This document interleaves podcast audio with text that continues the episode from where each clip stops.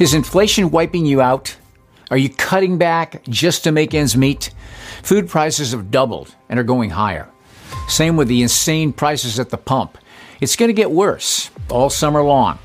But you can fight inflation by getting affordable, delicious emergency food that costs far less than store-bought food.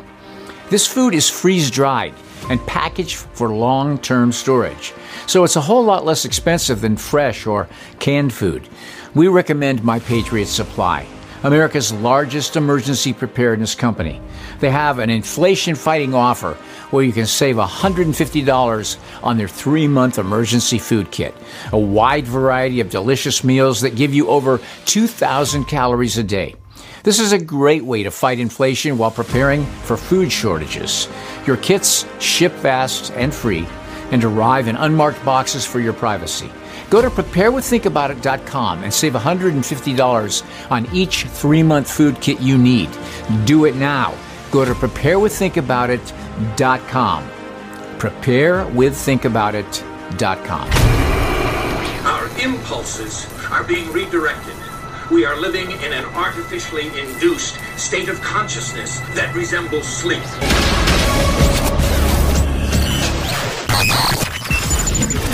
Hi, Steve here.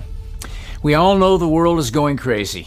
We all know that things seem to be breaking down, and according to mainstream media, racism is rampant, and the left and the right are such bitter enemies that it seems impossible to find any middle ground on any issue.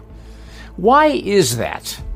The answer really boils down to just one thing, and the Apostle John wrote down all the points that I want to make to help you understand exactly why there is such a drastic divide in this world. He said, "See what love the Father has lavished on us in letting us, Christians, be called God's children. For that is what we are." The reason the world does not know us is that it has not known Him.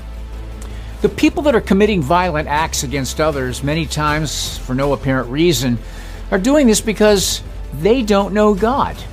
They don't know God's love. Everyone who keeps sinning is violating Torah. Indeed, sin is violation of Torah, or God's teachings.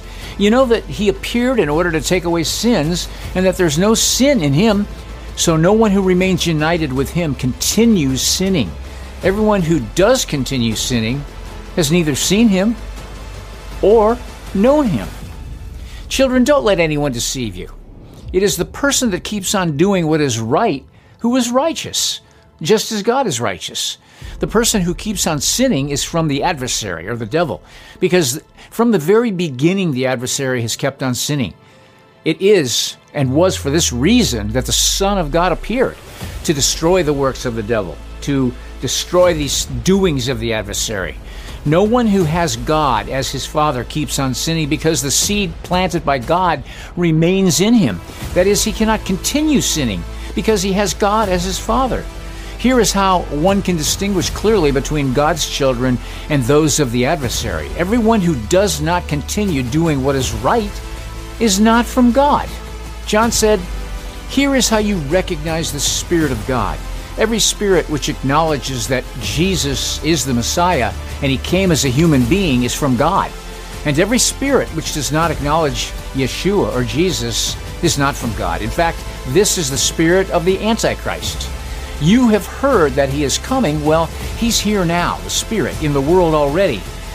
You, children, are from God and have overcome the false prophets, because he who is in you, the Holy Spirit, is greater than he who is in the world."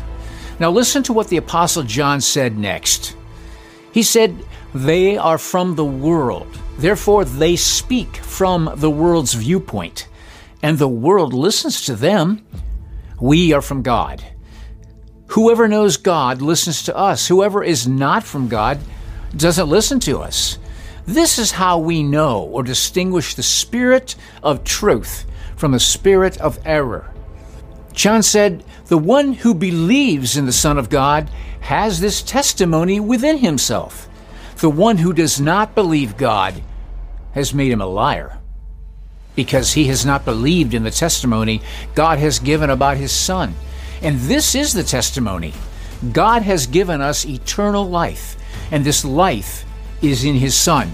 The one who has the Son has life. The one who does not have the Son of God does not have life. We know that everyone who has God as his Father does not go on sinning. On the contrary, the Son born of God protects him, and the evil one does not touch him. We know that we are from God, and that the whole world lies in the power of the evil one.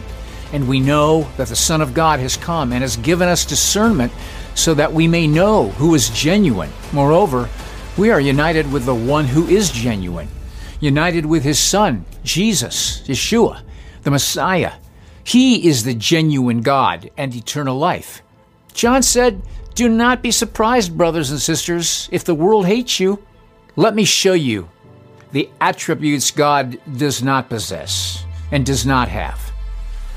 No darkness, no lie, no sin. God is light, and there is no darkness in him, none. No lie has its origin in the truth, and there is no sin in him." Those who remain true to his teaching have both the Father and the Son. If someone comes to you and does not bring this teaching, don't even welcome him into your home. Don't even say shalom or peace, for the person who says shalom to him shares in his evil deeds. Sin equals lawlessness. Lawlessness equals sin. Same thing.